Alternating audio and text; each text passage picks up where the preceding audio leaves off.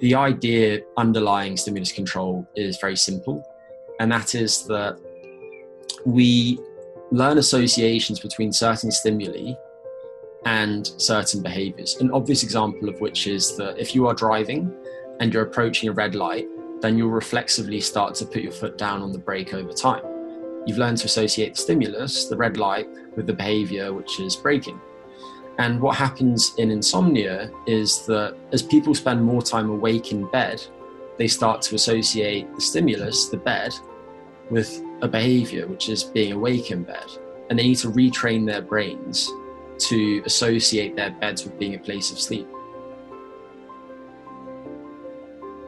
Welcome to the Metagenics Institute podcast, a place where you can hear from leading experts in health and wellness, from scientists and researchers to internationally recognized clinicians. Enjoy this insightful conversation with host Nathan Rose.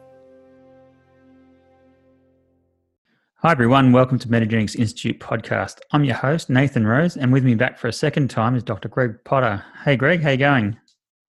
Yeah, very well. Thank you, Nathan. Nice to speak again. Likewise, we had such a great response from your first podcast and got a bunch of questions for your second. So here we are.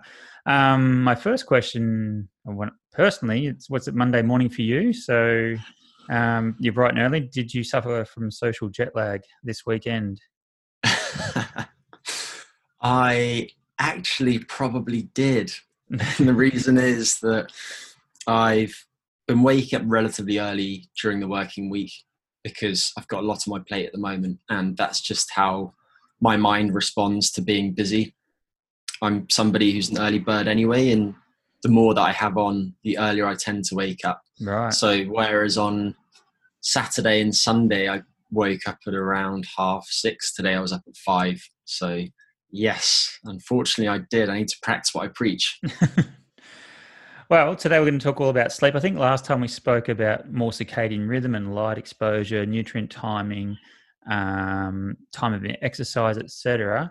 But today I really wanted to dive into sleep, um, poor sleep, insomnia, and what we can do about it to get a good night's sleep. And also, what's the consequences of poor sleep, both acutely and over the long term?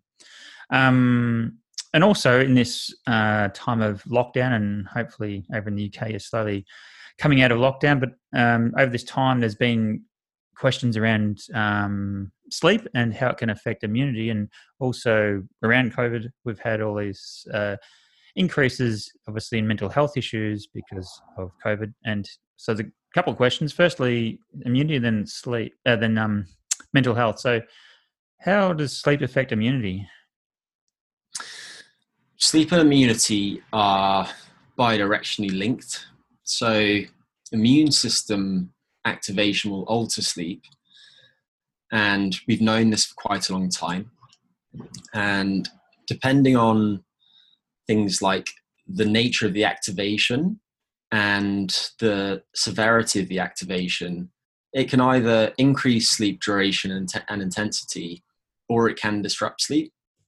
And it's thought that it will enhance sleep or deepen sleep and prolong sleep so as to promote host defense against the immune threat. But then sleep in turn also affects both the innate and the adaptive arms of the immune system. And it affects lots of different immune parameters. And when people sleep well, they tend to have a lower infection risk. And also, people who sleep well will tend to have better responses to vaccinations. Yeah, right. And interestingly, when you look at the immune system and memory in the immune system specifically, in many ways it's analogous to brain memory. So when you're learning things, there's this encoding phase in which the information that you need to remember is taken up. And in the immune system, this is the uptake of a pathogen, such as coronavirus, by antigen presenting cells then there's a consolidation phase. And during this stage, the information is transferred to a longer term storage depot. And for memories in the brain, this is typically related to transferring it from the hippocampus to elsewhere in the brain. And for memories in the immune system, in this case, it's transferred from antigen presenting cells to T cells. And then there's a recall phase. And during this phase, the remembered information can be retrieved. And this is represented in the immune system by activation of memory T and B cells. And interestingly, for both brain memory and immune memory, it seems that slow wave sleep is particularly important to consolidating this type of memory. And then I mentioned vaccination. When you think about vaccination, it's an ideal way of studying the importance of sleep to immune function, as it mimics an infection and it can be delivered in very specific ways. And the first study that was done looking at the effects of not getting enough sleep on vaccination responses looked at what happens when people have restricted time in bed for four nights before a vaccination and then a couple of nights after it. And they then assessed virus specific antibody levels 10 days after vaccination. And they found that the levels of those antibodies were more than twice as high in the people who were allowed to get their usual time in bed versus those who had restricted sleep. And there has since been a series of studies done that have looked at the effects of things like acute sleep de- deprivation, so one night without any sleep whatsoever, following the vaccination, on responses to everything from hepatitis to H1N1, which is swine flu. And these studies quite consistently show that the antigen responses are reduced when people don't get any sleep. And the relevance of this, of course, is that in some people who receive vaccination, if they don't sleep well afterwards or around the time of vaccination, they might need additional vaccinations because their antibody titers will be below the levels that are necessary to actually result in immunization. Wow, fascinating. And when you say sleep restriction, what sort of levels are they experiencing? that first study, I think they had four hours in bed each night, okay. which is quite severe sleep restriction for most people. But what I would say is that this is likely a sliding scale. So you would expect people who have more severe sleep restriction to have more impaired responses. Yeah, sure. And mental health. So there's been anxiety, um, worry about the future, obviously, and maybe even the isolation. What role does sleep play? Or you mindful of sleep in, in this sort of COVID era and its effects on mental health? Again, it's a two way street. We know that nighttime sleep will affect daytime mood and how reactive our emotions are to various stresses and how well we can regulate both positive and negative emotions.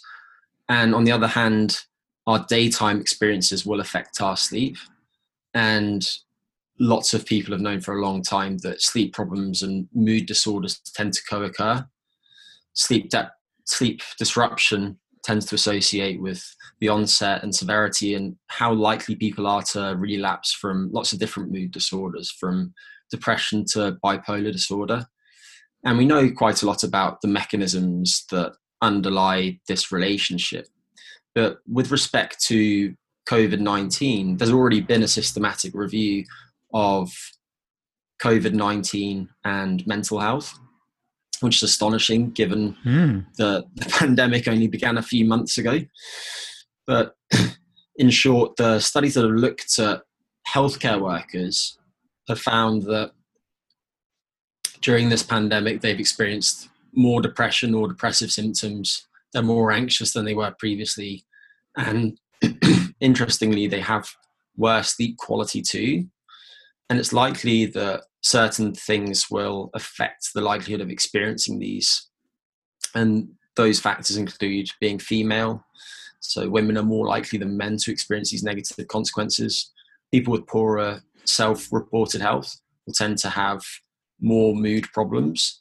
And then people who have been directly affected by COVID 19, so people whose relatives have been affected, for example, will tend to have worse mental health at the moment than those without relatives who have been affected. And there's also some evidence that insomnia seems to be contributing to suicidal ideation during the pandemic, which is no great surprise because there was a large body of evidence prior to the pandemic showing that people who have insomnia may be more likely to think about that type of thing. And this is all noteworthy because sleep quality in general seems to have deteriorated during this time. There have been a couple of nice studies that have looked at sleep in relatively healthy adults, both students but also middle aged adults. And those studies have basically shown that while people's sleep schedules tend to be more regular at the moment because they have more control over their lives, and while these people may be spending a bit longer in bed than they were previously, especially during the lockdown period, at the same time, they're getting worse sleep quality. And we have to remember that those studies are studies of relatively healthy people. So, if anything, it's likely that they underestimate how negatively affected some people have been by the pandemic. Interesting. It's great uh, that there's data coming out already. I'm curious on how they track these people, but I'll, I might get to that in a moment. Okay, so obviously it's critical, um, and yeah, it's I think a common theme with sleep and any sort of chronic disease. It's a bidirectional um, mm. circuit going on there. It could be the cause or consequence of these, or contributing to these conditions. So we'll, we'll dive into that shortly. So first of all, I want to explore what is actually sufficient versus insufficient sleep. Um, I've been reading, I'm only sort of halfway through um, Matthew Walker's book on sleep, and I know you've had a um, a few comments about his book and content in other podcasts. We can maybe touch upon that um, because, yeah, it's a it's a quite a good read, but I do find it quite um, depressing that the way it's structured, that it seems like if you don't get anything more than eight hours sleep and, and also have a nap, then you're putting yourself at serious health risk. So, my first question is how much is enough? Um, is there variation? Do we need to nap? What's the sort of you know your views on adequate versus um, problematic amounts of and quality of sleep? Yeah, so this is a big topic, but I'll try not to make my answer too long. And for people who want a more in-depth discussion of that, I spoke with Dave McOnie for his podcast, which you can find on YouTube or iTunes, about the first chapter of Walker's book because somebody wrote quite a critical rebuttal of that first chapter, and Dave just wanted somebody to come on the show to discuss that rebuttal. And it was basically a one hour monologue of me just harping on about everything that was raised in that blog post. So, with that said, what I would say is that how much sleep somebody needs is a moving target and for a given individual, it will vary according to factor, factors such as how old the person is. When you're younger, you might need a bit more sleep, for example. How physically active you are. If you go from being completely sedentary to moderately physically active, you'll tend to sleep a bit longer. And then, as I touched on before, things like infection will acutely affect how long you sleep. And then another modifying variable may be the time of year. So if you live at a relatively high latitude and the duration of the photo period changes quite a lot over the course of the calendar, then you might find that you sleep substantially longer during the relatively long nights of winter than you do during the summer. As a general rule, the National Sleep Foundation recommends that adults get seven to nine hours of sleep per night and when I say adults, that's 18 to 64 year old adults, I believe. But there are genetically short sleepers, and there was a study published quite recently that found a novel mutation in one of the adrenoreceptor genes that resulted in a particularly short sleep phenotype. And this was the shorter sleep phenotype that has yet been identified. And specifically, people with this mutation only needed 5.7 hours of sleep per night on average. But if we think that that's the low end of the range, then the people who report being fine on getting four hours of sleep per night because there aren't enough hours in the day for all the work they need to do are probably not being completely true to reality.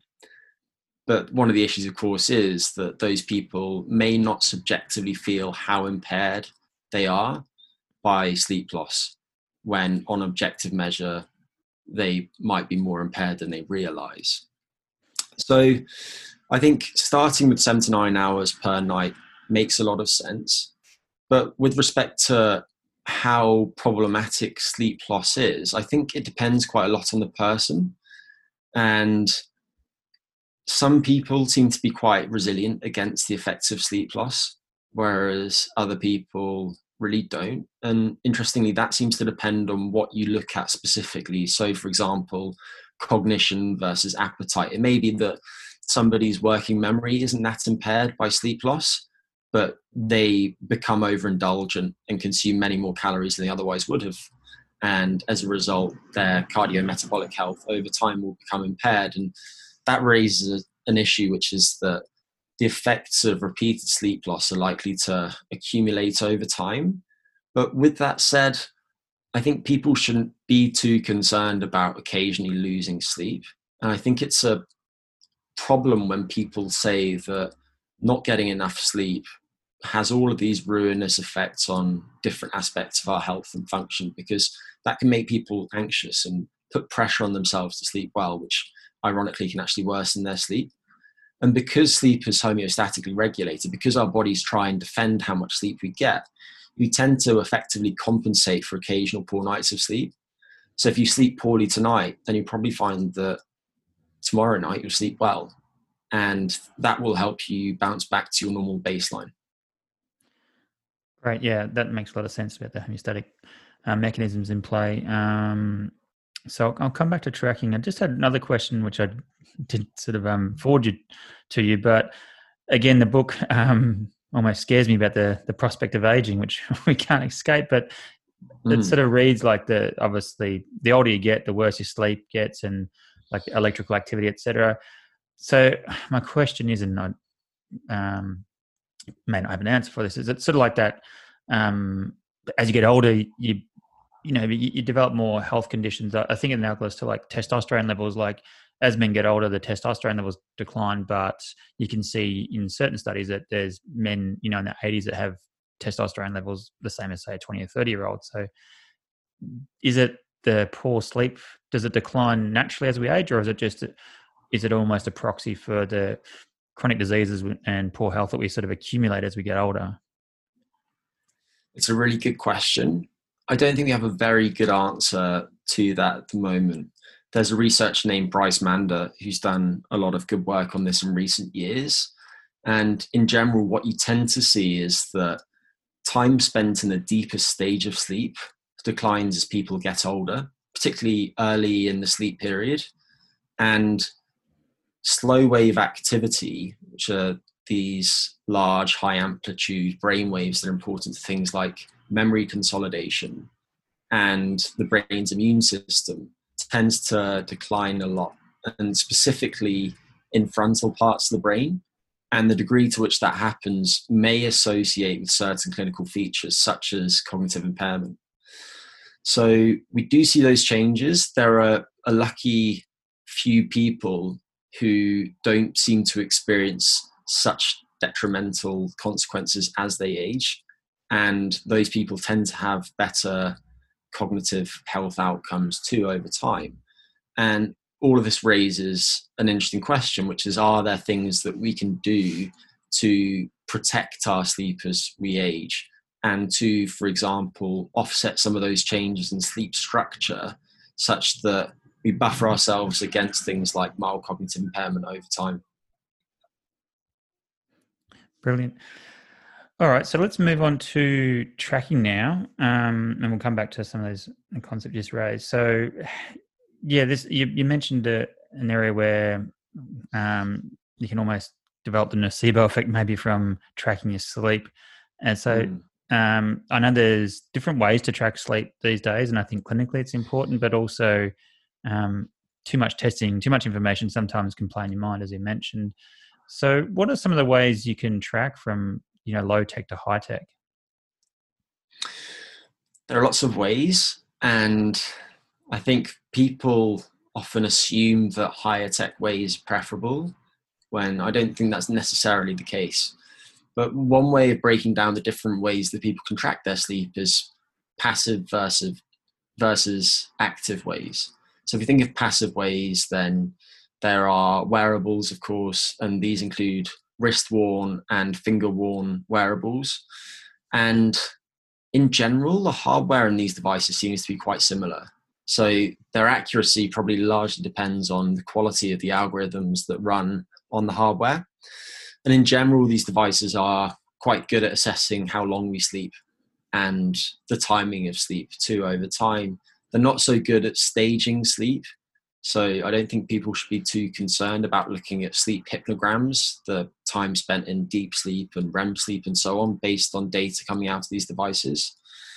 And what I would say is if you're looking at different options for which devices you can purchase or use with your clients or your patients, then consider the other data that you're getting from the devices. So, which physical activity data are you most interested in? Which heart rate data are you most interested in, for instance? And I'm often more interested in those data from these devices than I am in the sleep data, especially for people with sleep issues. And I think this is very relevant at the moment too, because if you look, for example, at Fitbit data, then based on those data, we know that the lockdown periods that have been implemented worldwide have led to substantial reductions in step counts. And obviously, that differs according to the country that you look at. And you Aussies were not so negatively affected as we Europeans were during the lockdown period. So good on you. But I think look at those, look at the style of the device and its usability. A lot of people find that if they wear a smart ring, such as an Oura ring, they're more likely to keep it on than if they wear a wrist worn device. And then also some other practical variables, such as how long the battery life might be. And then there are active ways of tracking sleep too. And these include things like questionnaires and Mm, possibly the most common of these is the Pittsburgh Sleep Quality Index, which is a really useful way of tracking sleep quality from one month to the next. The nice thing about this is that you can just use it with somebody on an as needed basis, maybe multiple times a year. It could be every month at the most frequent, but you might use it two or three times a year just to see how somebody's sleep is changing over time as one variable within an assessment of somebody's overall health and health related behaviors. And then there are diaries that are used to look at night to night changes in sleep. And these are particularly helpful for people who have certain sleep issues foremost among which is insomnia. And a few of these are available. I particularly like one which was developed by Daniel Buysse, and it's called the Consensus Sleep Diary. And those diaries will give you things like sleep duration and sleep timing, which you would get from the wearables too, but they'll also track other dimensions of sleep health, such as somebody's subjective sleep quality. And that is important. Going back to Matthew Walker's book, one of the criticisms that he's received is that it focuses heavily on sleep loss, but sleep duration is only one dimension of sleep health. And the other dimensions include things like sleep timing and sleep timing variability, and then measures of sleep quality too. And sleep quality can be quite difficult to assess, but it includes both objective measures of sleep quality, such as sleep efficiency or the proportion of time that somebody's in bed, as well as subjective measures, so how well somebody feels they slept, and somebody's daytime function, so how sleepy do they feel during the day, for example. All of those things are predictive of changes in long term health. So, while sleep diaries are a bit more fiddly to assess, and to draw data from than passive wearables. They do give useful information that's difficult to capture at the moment using the current generation of wearables. So I think depending on the circumstances, I like using both of them. I think for people who have insomnia, using a sleep diary makes a lot of sense. And I think for certain populations who are disposed in activity, having a wearable that gives accurate assessments of things like step count is particularly important. So, with the passive ones you mentioned there, you, those other pieces of data you're more interested in. So, are you suggesting like step count? You can use that to see if there's getting people are getting enough activity in to create like that that sleep pressure you mentioned, I think in the last podcast, or you're looking at like heart rate variability to see whether the patient may be doing too much exercise or, or stress. So, what are the, some of the specifics you, you'd like to look at?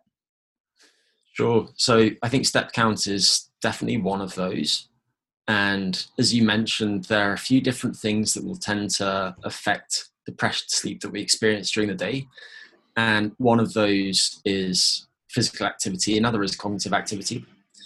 And I think step count is a useful proxy for physical activity in most people. It's not perfect by any means. And some devices do a better job of assessing energy expenditure during other forms of exercise, such as cycling. So, energy expenditure could be a useful one, but I don't think the, the, the assessments of energy expenditure is as good as the step count ones are at the moment. So, in terms of other metrics to look at, I think pulse rate and pulse rate variability can be useful. I say pulse rate because these devices don't assess heart rate over the heart. They assess a proxy of it, which is change in pulse at the finger or at the wrist or at the arm. And I would often look at resting pulse rate. And you can look at pulse rate variability using some devices, such as the Oura Ring or the Whoop.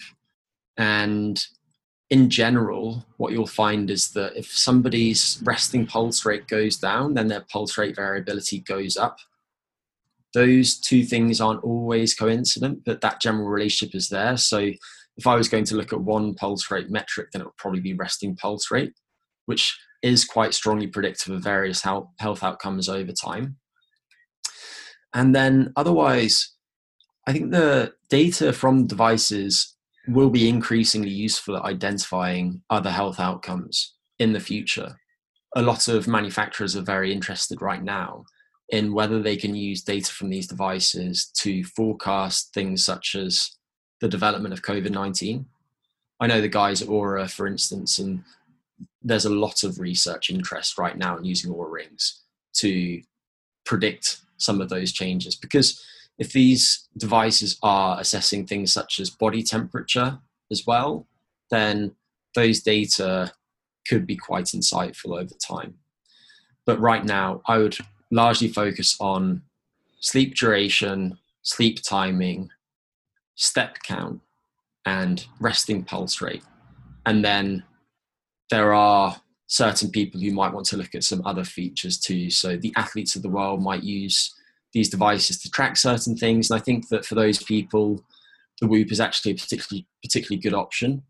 The new generation Whoop has a lot of added features that make it well suited to tracking those types of exercise. And then I also think that the Garmin devices are ideal for people who do very long duration activity. Some of their watches have monstrous battery lives and a lot of nice exercise tracking functionality too. So again, it, it depends on what somebody is using it for, but I think I would start with those metrics. And I would not necessarily always look at these things. I think it's something that people can dip in and out of. And it's during those times when we feel that we're most likely to not meet our health behavior targets that these devices become more useful. So, for example, during lockdown, when people weren't allowed to spend as much time outside exercising, having something on your wrist that increases the salience of your physical activity is going to be more helpful than it would be midsummer during pre lockdown when lots of people are spending lots of time outside, out and about. Right. All right. So now I want to explore insomnia or um, yeah, sleep disturbances, and it's probably uh, I'm sure a broad term, but um, so my first question is is there actually like a, a, pathophysiology behind insomnia? Like, I don't presume it's a simple blood test and you've got X amount of melatonin at this point of night, or this neurotransmitter is out of balance, or this brain region is underactive. Is there a consensus in people with you know chronic insomnia uh, on what the pathophysiology is? I'm not sure I would describe it as a consensus, and I haven't I haven't spent much time looking at this literature recently but in general, what researchers have reported is increased activity in the frontal cortex and the cerebrum. You tend to see changes in the HPA axis, so increased activity of the sympathetic branch of the autonomic nervous system. And then the amygdala might be a bit more reactive than it otherwise would be. But with that said, people are increasingly looking at more data driven approaches to phenotyping different types of insomnia. And it's clear that the picture is a little bit more complex than we once thought. But I think those are generally the well accepted biological bases of insomnia. Okay, so then, yeah, moving on, um, and I'm sure we'll get to like, uh, for me, amygdala is synonymous with like anxiety, fear, worry. Mm-hmm. Um, so part of I'm sure like psychological where people can't sleep. I'm just wondering if there's like yeah, sort of yeah, um, a phenotype or um, biology behind it. So maybe the next sort of level up is like what things are there common biological factors um, that are linked to poor sleep insomnia? You know, like thyroid or you mentioned HPA. Any sort of if a patient or a practitioner or someone's trying to get around their sleep or understand their sleep better, are there any mm-hmm. sort of things they should be mindful of that could be contributing to it from a, like a biological level um, first of all yeah so the things i would focus on would be other health conditions we know for example that insomnia tends to co-occur with certain mental disorders and these include everything from mood disorders to anxiety disorders psychotic ones amnestic disorders and sometimes there are some psych- psychological problems which are more pervasive during childhood, such as ADD, attention deficit disorder, that can co occur with insomnia. And then there are other medical conditions to consider. And there's a range of these, everything from neurological ones to cardiovascular ones, pulmonary, digestive, genitourinary, musculoskeletal, endocrine, reproductive, lots of ones. So I, I, won't rattle off a list of what these things are necessarily, but just as one example of this, if somebody has rheumatoid arthritis and they experience more joint pain during the nocturnal vigil than they do during the daytime, then that might well disrupt their sleep. And for this reason, it always makes sense to factor in these different things when treating insomnia. And often somebody will begin by assessing these medical conditions before intervening to help somebody sleep better because sometimes treating these things alone will resolve the insomnia. And then, just as a related comment, there are some medications and substances that can contribute to sleep difficulties.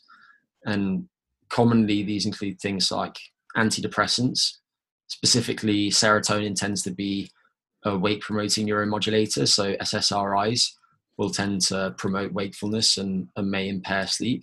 Then there are, of course, stimulants, which include everything from widely consumed ones like caffeine to ones that are used for specific conditions. So, for example, methylphenidate or Ritalin. And then there are decongestants that people will use for certain conditions that may be quite alerting. Then there are drugs that are used to treat people with cardiovascular issues, so things like beta blockers.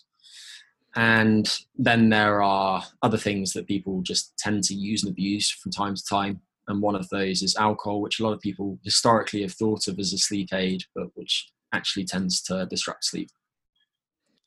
It's a good reminder about all the, the uh, medications and stimulants that can be contributing. All right, so what I've been wanting to get to is um, how to help people sleep better. I know of several people who seem healthy and do all the seemingly the sleep hygiene practices, yet still have trouble sleeping. Uh, so the first question is um, there's different flavors, obviously, of insomnia, like um, sleep onset versus sleep maintenance. Does that um, determine what sort of therapy one would do? Do you, do you sort of divvy it up that way? Yeah, it's, it's a really interesting question. And the most common way of helping people who have insomnia is cognitive behavioral therapy for insomnia.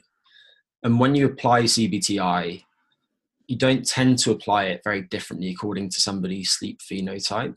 Regardless, you're trying to identify and address the source of the sleep difficulties using everything that's in the CBTI toolkit. But with that said, some interventions that are used have been better studied in the context of certain types of insomnia.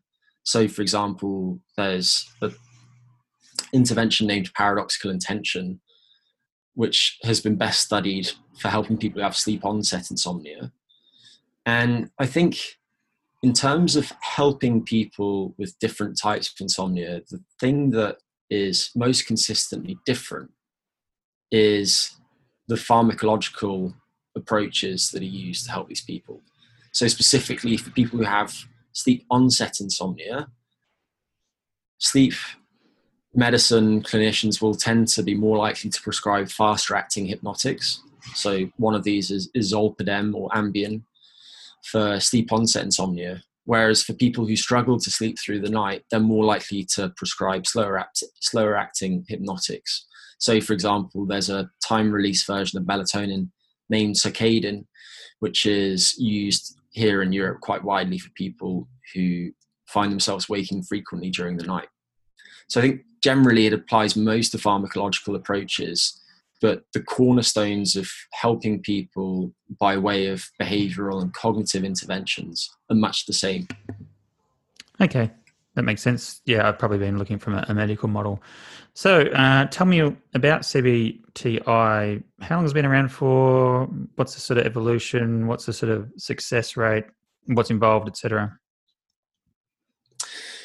Yeah, so it's it's been around for a while, and the evidence is very consistent, showing its utility. And interestingly, it seems to be similarly effective when delivered online than to when it's delivered in person, although there probably are variables that modify the efficacy of it, such as how old somebody is, because very elderly people may be less tech savvy than people who are younger. And for those people, for that reason, online interventions may, may not be quite so effective.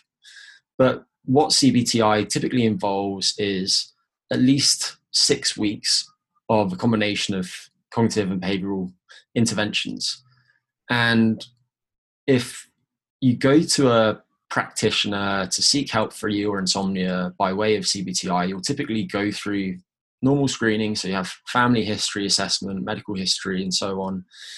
And the clinician will tend to focus on various factors that dispose you to developing insomnia. So one of those might be, for example, that you're elderly.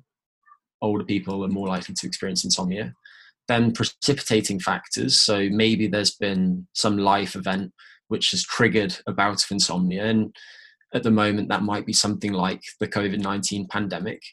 And then there are perpetuating factors, such as conditioned arousal that happen as somebody's sleep deteriorates. And there are a variety of learned negative sleep behaviors. So, using caffeine, for example, to cope with poor sleep, and also cognitive distortion. So people will often catastrophize about the negative effects of poor sleep on their function. So maybe they'll say, well, if I don't sleep well tonight, then I'm going to be hopeless at work tomorrow. And those thoughts will tend to perpetuate their sleep problems. But when it comes to actually implementing CBTI, you'll almost always begin by using a sleep diary to track your sleep for one or two weeks.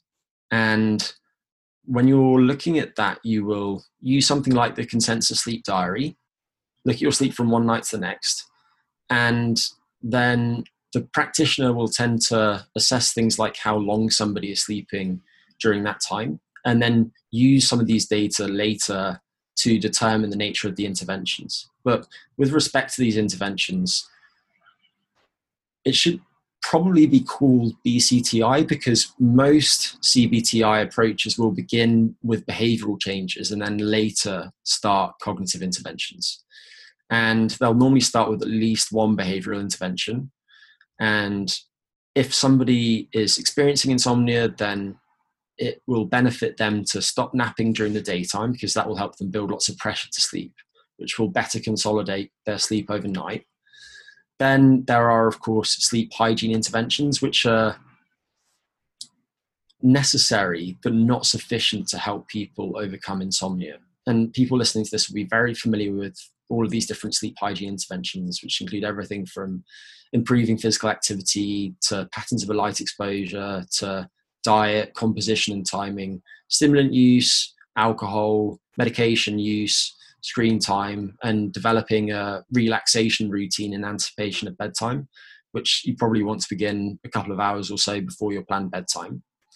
But in addition to those sleep hygiene interventions, the things that are important to the efficacy of CBTI include things like stimulus control therapy. And when I personally help people who have insomnia, we almost always begin implementing stimulus control from the start. And the idea underlying stimulus control is very simple, and that is that we learn associations between certain stimuli and certain behaviors. An obvious example of which is that if you are driving and you're approaching a red light, then you'll reflexively start to put your foot down on the brake over time. You've learned to associate the stimulus, the red light, with the behavior, which is breaking. And what happens in insomnia is that as people spend more time awake in bed, they start to associate the stimulus, the bed, with a behavior, which is being awake in bed. And they need to retrain their brains to associate their beds with being a place of sleep. And so, what that entails is A, only going to bed when actually sleepy, B, if you wake up at night and you can't get back to sleep within 20 minutes or so, leaving bed and doing something relaxing in a different room and then maybe checking in with yourself every 20 minutes or so about whether you are sleepy and if you are sleepy returning to bed. But if you're not sleepy continuing to doing the relaxing activity which might be something like reading a book or meditating or listening to relaxing music. And then c saving the bedroom for sex and sleep only in, a, in an ideal world just for sleep, but for some people that's not really practical. And then, in addition to stimulus control, you'll often start with some relaxation exercises, which are helpful both in anticipation of the sleep period, but also if somebody wakes up during the night. And there are lots of different ones that can be used, everything from progressive muscle relaxation, which involves sequentially scanning through different muscles in the body tensing them for six seconds or so, holding the tension, and then relaxing. And as you relax, exhaling. And typically you'd begin with the toes, so doing contractions of the muscles in the toes, holding those contractions, and then easing the contraction. And you then scan upwards through the body, finishing with the face and the head. Then there are breathing exercises that people can use to reduce how aroused they feel. And these can be things that people do by themselves, such as a breathing meditation, or they can involve feedback devices. So there are different forms of biofeedback that have been used, and some of these will focus specifically on respiration. Then there are imagery exercises that people can use, so people can just visualize a relaxing place, and that will tend to distract them from their negative thoughts about sleep if they're lying in bed thinking, Why can't I sleep? and trying to force sleep. Then, as I mentioned earlier, there's paradoxical intention. And the idea underlying this approach is to have somebody try and just remain passively awake while in bed, avoiding any effort whatsoever to fall asleep. And by doing this, people will help eliminate their performance anxiety to sleep well. And that seems to be quite effective, especially as I mentioned earlier, people who struggle to fall asleep at the start of the night. So normally you'd start with stimulus control plus one of these relaxation exercises while you're tracking sleep during the initial period. And if after, let's say, two weeks of tracking sleep, you find out that somebody is typically spending, for ease of calculation, 10 hours in bed per night, but they're only asleep for six of those hours, then what you might then implement is something named bedtime restriction therapy. And what this entails is restricting somebody's time in bed to the amount of time that they're actually asleep in bed. So, in this instance, if they're asleep for six hours per night, then they would only spend six hours in bed. Sometimes practitioners will add about 30 minutes onto that number. And if somebody's getting less than maybe five and a half hours of sleep, I wouldn't recommend restricting the sleep period to less than five and a half hours. But based on the sleep diary data, the next step would be at maybe week three of this CBTI or CBT intervention to have somebody delay their bedtime while fixing their wake time at a certain time to restrict their sleep opportunity. So if before somebody was going to bed at 10 p.m., spending 10 hours in bed and getting out of bed at 8 a.m., then they might now stay awake until 2 a.m. and then get out of bed at the same time as previously at 8 a.m. So now they've got six hours in bed, which corresponds to the amount of time they're actually asleep. And what they would find is that, especially during the first couple of weeks, they would they would struggle because they would still have poor sleep quality, and so they'd find themselves feeling quite sleepy and probably having quite a poor mood during the day. But because during the daytime people would stay awake and not nap and be physically active to build lots of pressure to sleep, very quickly the quality of their sleep would improve. And then as their sleep improves, their sleep efficiency will increase. And if after implementing this for a week, sleep efficiency is now 85% or higher, then you would have the person advance their bedtime. So instead of going to bed at 2 a.m., they might now go to bed at let's say 20 to 2 or at 1:45. And as you track somebody's sleep over time, if their sleep efficiency remains above 85%, then you would continue to advance sleep by 20 minutes per night until after several weeks somebody is getting as much time in bed as they would like and their sleep efficiency remains high. So it's called bedtime restriction therapy or sleep restriction therapy, but in a way, it might be more accurate to call it sleep consolidation therapy. And then finally, in addition to some of these behavioral interventions, a practitioner would often add some specific means of helping to improve somebody with their negative sleep related thoughts. And there are lots of different cognitive therapies that are used. Some of my favorites include scheduling worry time. This often sounds bizarre to people when they first hear it, but if, for example, you're very busy during the daytime and that busyness prevents you from focusing on your poor sleep, but then later in the day, as you finish your work and you've got various things out the way, your negative sleep related thoughts start to bubble up to the surface, which commonly happens in insomnia because often what happens is people feel increasingly aroused in anticipation of bedtime. Then what you can do is you can just sit down in the early evening so perhaps after dinner and you can list everything that you're worried about in one column and then in the adjacent column you can list everything that you can do in the short term and preferably it would be the simplest thing possible to address that particular worry and that might include something like reaching out to an expert for help with something. And in some cases, you'll be worried about things that you can't do anything about. And if that's the case, then that's fine. I would just say you just want to list that you can't do anything about it, but at least you're helping to get that worry out of your mind through this type of diarizing exercise. Then, for people who are very busy, making a to do list for the next day shortly before bedtime can be very helpful that way you don't go to bed holding on to thoughts of everything that you need to get to in the following day and with these exercises i'd suggest that people use a paper diary and a pen and they keep this by their bedside during the sleep period in case they wake up and they realize that they forgot to note something and then there are also different ways of diarizing your negative sleep related thoughts So you might just keep a diary on you during the daytime. And every time a negative thought arises, you might list things such as the context in which it arose, what the thought itself was, whether the thought was accurate. So, what's the evidence that supports the thought? What's the evidence that refutes it?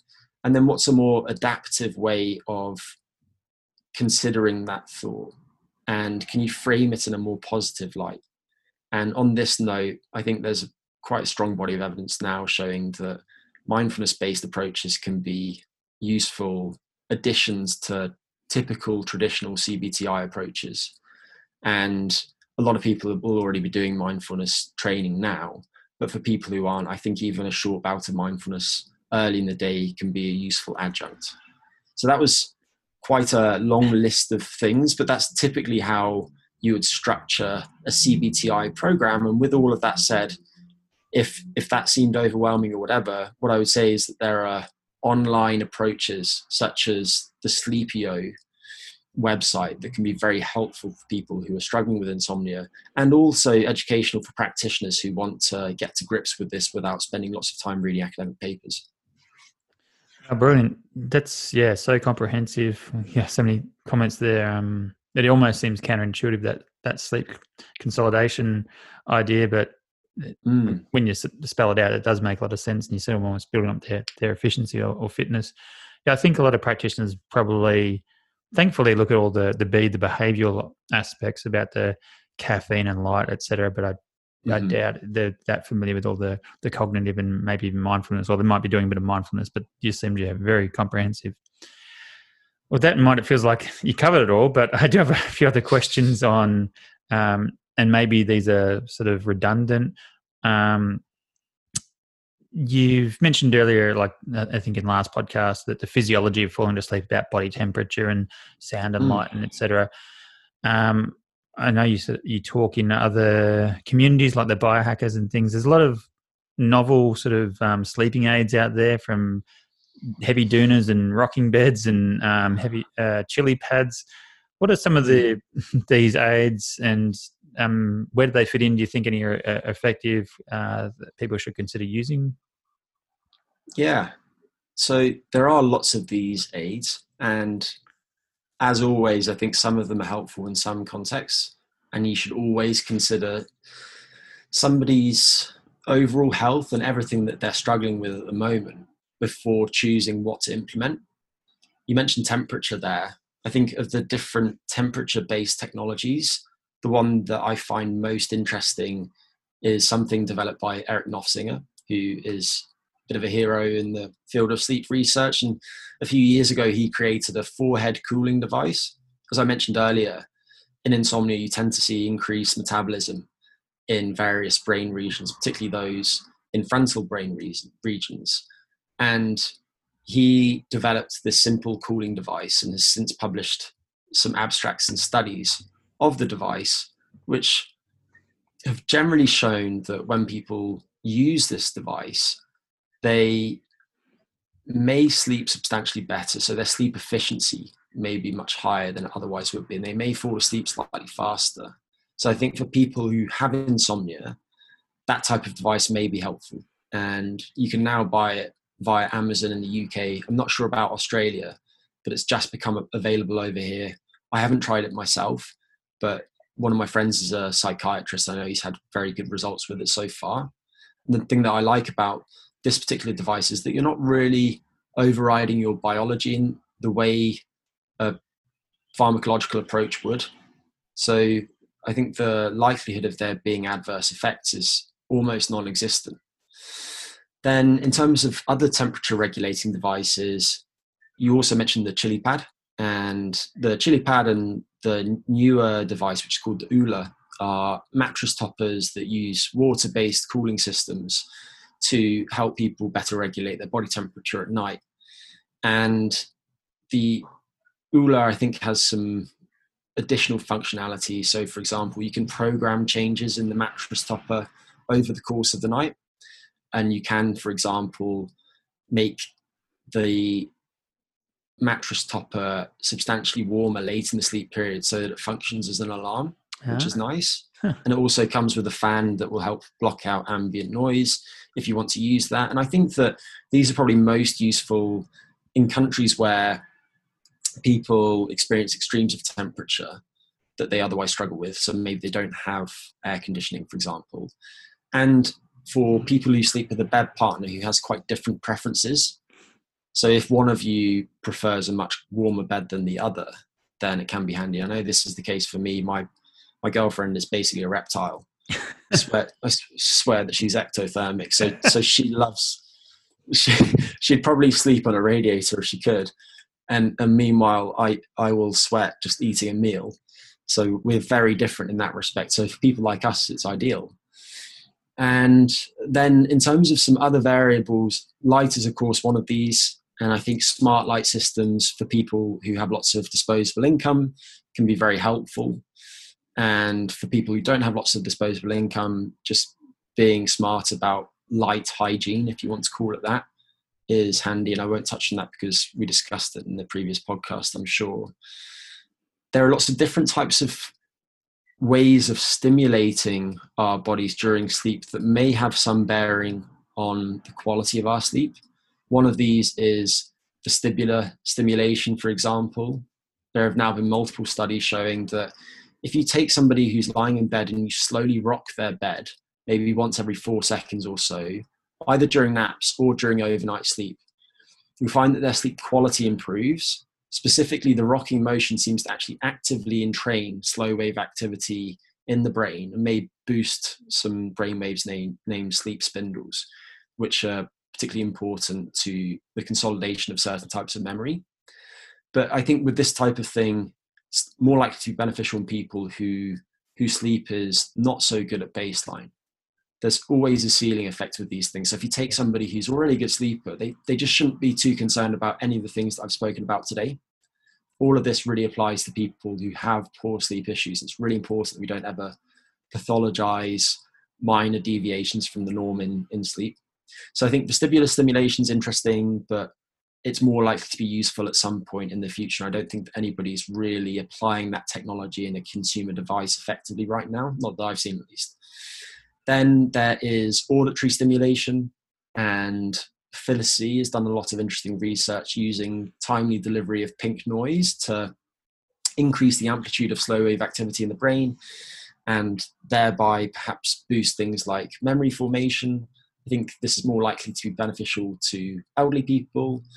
And right now, again, I don't think that there are two consumer sleep devices that effectively apply this technology. So I wouldn't recommend that just yet. But one way of affecting the sensory systems that I would recommend is olfactory stimulation, just having some lavender oil by the bedside.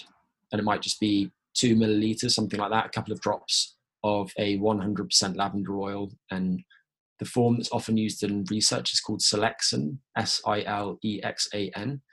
That can be very helpful. And interestingly, when consumed orally, lavender may be helpful too, especially for anxiety related sleep issues, but there was a meta analysis published recently suggesting that lavender based massage or aromatherapy may more potently affect sleep than oral consumption of lavender.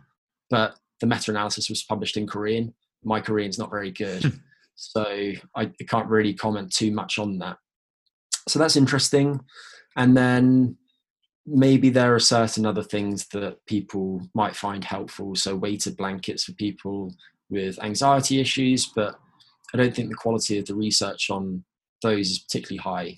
And what I'll end by saying is that I think in the future, we're going to increasingly see machine learning based approaches that record somebody's sleep in real time, objectively and accurately, and then tweak changes in all of these different factors that I've just mentioned, everything from light to temperature to bed motion to enhance in bed conditions to improve sleep. And I see those as being very promising, possibly quite, quite energy inefficient. And mm-hmm. something which is saved for the super rich of the world. But I, I, would also see those as having minimal side effects. And there are people who are already trying to implement that. I think there's a company named Bryte Bed B R Y T E, if I recall correctly, that tries to take that type of approach to helping people sleep better at the moment. So those are some non-nutritional methods that I would consider using. But I think of those, the ones that I find most interesting are things like the forehead cooling device, the aromatherapy, and the changes in light conditions. And then otherwise, I think with all of this type of thing, it's much more important to focus on those everyday, perhaps slightly banal behaviors that are so important to our health. So optimizing physical activity and that type of thing, because people will spend so much time and effort and mm-hmm. energy micromanaging some of the esoteric stuff when yeah. they should really be much more concerned about better attending to their exercise patterns. Well said. All right, and finally, you touched upon supplementation, which may be a little bit cheaper and maybe seeming conventional compared to some of those um, new emerging strategies. But uh, you, it sounds like you got some interesting ideas around um, supplementation. So, what are some of the the better known ones, and um, maybe you can share some of your thoughts on maybe we can somehow um, subtype our supplementation for our sleep needs. Yeah. So we were speaking about this briefly before we began recording, but what I was saying is that I think it's always worthwhile trying to consider all of the effects of supplements when choosing one and also choosing the supplements according to somebody's sleep phenotype.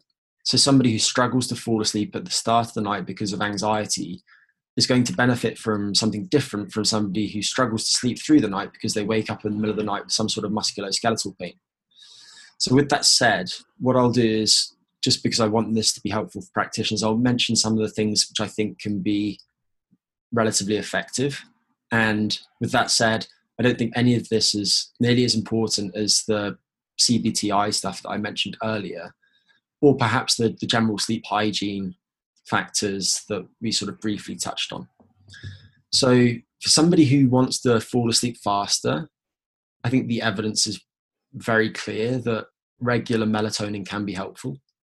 And the dose that's helpful is probably somewhere between about 300 micrograms and 10 milligrams. Interestingly, higher doses aren't necessarily more beneficial. I would tend to start at the low end of that range and scale up if somebody doesn't feel like they're responding. But I also think that people with certain chronic cardiometabolic issues might benefit from the get go with higher doses. There have been some interesting RCTs in recent years showing that people with, for example, blood sugar dysregulation or metabolic syndrome may benefit from regularly consuming high dose melatonin. It might may have positive effects on all sorts of outcomes from blood pressure to measures of oxidative stress to blood sugar regulation. And if you're in a country in which melatonin is not available, then L-tryptophan acts as a precursor to melatonin via way of serotonin, and two grams of L-tryptophan, maybe an hour before bed, which is the time at which you take melatonin, may have some positive effects on reducing sleep latency. For people who struggle to sleep through the night, I think timed release melatonin can be helpful. Circadin, which is the drug I mentioned earlier, is to my knowledge only available on prescription, but there are time release versions of melatonin that supplement com- companies manufacture too. And one of these is named Restwell, which is one word with an E on the end of it. And that is two milligrams of time release melatonin in the form of microactive melatonin.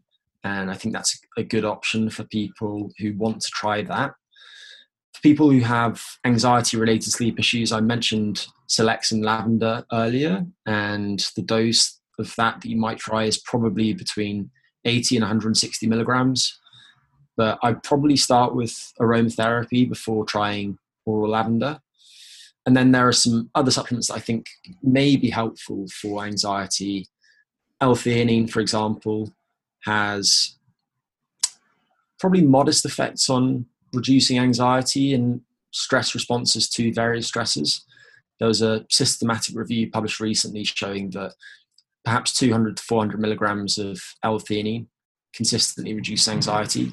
and I would choose Suntheanine, L-theanine, which is a synthetic form of L-theanine, which is I think more than 99% pure and has been very frequently used in research.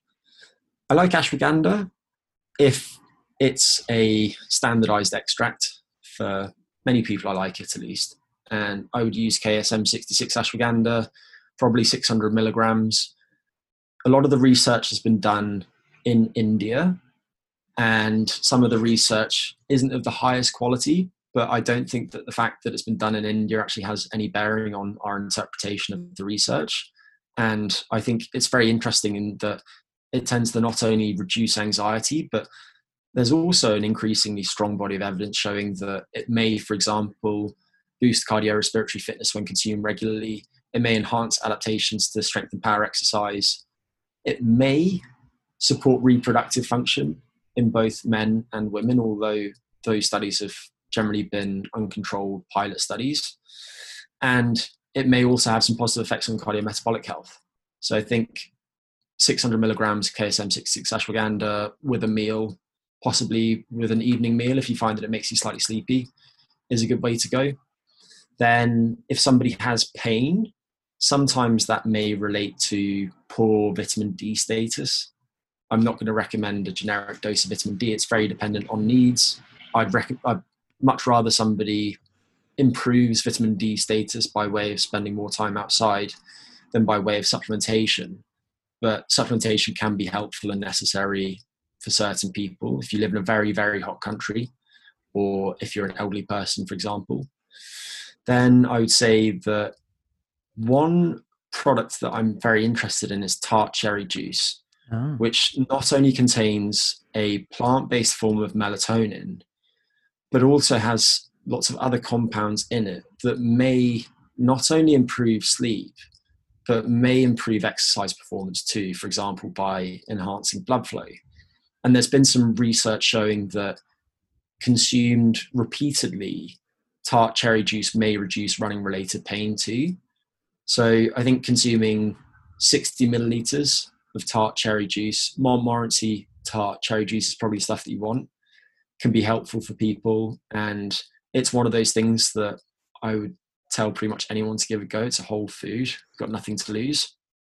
And then otherwise, I think for jet lag, which is a separate conversation, but I'll mention it here anyway. I think one milligram of melatonin is probably about right.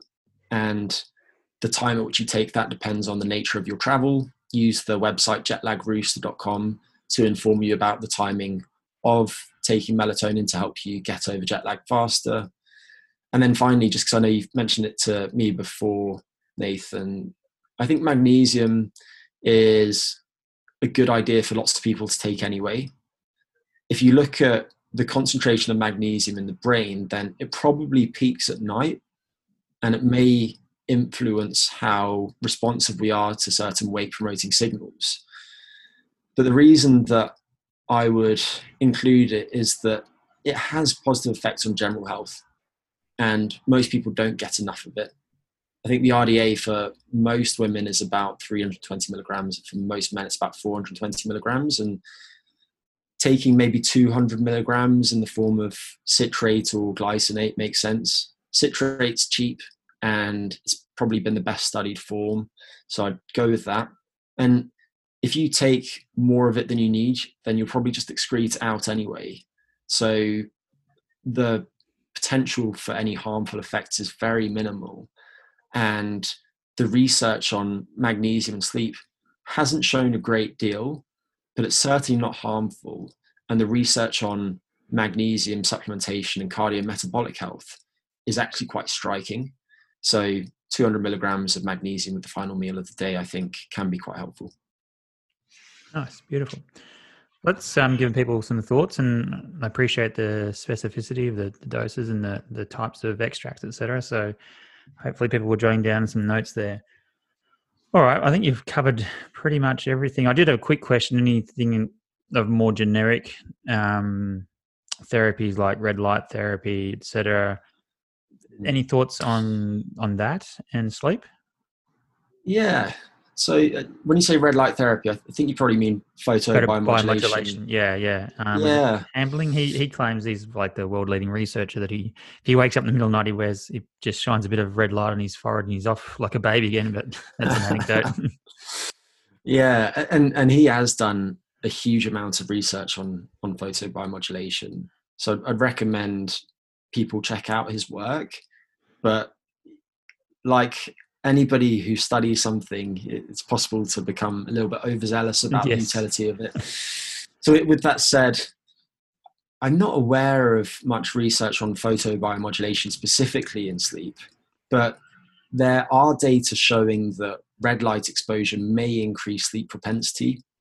Eus van Someren has published some interesting data on that. And for that reason, I, I don't think it would hurt using photobiomodulation shortly before bedtime and I would recommend it anyway for people with certain health conditions. So there's been some really interesting work on mild cognitive dysfunction, for example, showing that careful use of photobiomodulation may improve that. Then, if somebody has musculoskeletal problems such as chronic low back pain, then there's also work showing that regular use of photobiomodulation may reduce pain in those people and by reducing pain, I would expect that to improve their sleep if their sleep is disrupted by pain. So photobiomodulation is is one of the so-called hacks that I think is genuinely helpful for lots of people. And the tricky thing with it is that I think the optimal parameters are likely situation dependent. And it's not very clear to me at the moment what the optimal parameters for various conditions are. And the other consideration is just that you may buy a photobiomodulation device and it may say that it has certain wavelengths, mm. but it you, you may not actually know whether the parameters that it claims to have are the parameters that it actually has. So some sort of third party testing of these devices would be helpful. That's a good point. But yes, I think photobiomodulation is something that's really helpful for lots of people. And then otherwise, I think some forms of biofeedback can be helpful, often used for people who have insomnia. And the idea is just to help people develop greater awareness and voluntary control over various different physiological processes that are affected by stress. That could be everything from heart rate to heart rate variability to muscle tension. And focusing on heart rate variability there have been some studies of HRV biofeedback in lots of different clinical populations experiencing poor sleep, everything from major depression to PTSD to cancer survivors. And there's been a bit of work on healthy people too. And these studies have quite consistently reported that HRV biofeedback may slightly improve sleep. And again, it's something that I see no real downside of. So I'd have no hesitation in recommending trying it for people who who like gadgets and for people who are struggling with feeling quite stressed in the 30 minute period or so before sleep. Excellent. Thank you. Um, yeah a couple more strategies there. Brilliant. All right. Well i won't take up any more of your time. You've been brilliant. And you've been um, a world of knowledge here on everything around sleep and how to manage sleep better uh, I'm looking forward to seeing you in some shape, way, or form. Hopefully, Congress. You're going to tell us all about the role of sleep and chronobiology in cancer. So I've had a sneak peek at your slides there, and the content and the and the uh, slides. I must say, look brilliant. Um, so yeah, I'm looking forward to, as I said, whatever the iteration we manage to showcase next year that uh, that you're involved in. Yeah, so, I, I can't wait. I can't wait. And thank you so much for inviting me. No worries. Really looking forward to it. And, and obviously, it was not many days ago that the Congress was supposed to be taking place. So I was quite sad that it, it, it got rescheduled, but it's understandable. So it will just make it even better next year. Absolutely. All right. Well, thank you again. Um, I appreciate your time and I look forward to connecting again soon. Thanks, Nathan.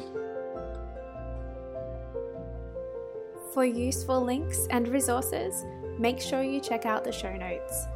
The information provided in this episode is for educational purposes only and is not intended to be a substitute for health and medical care.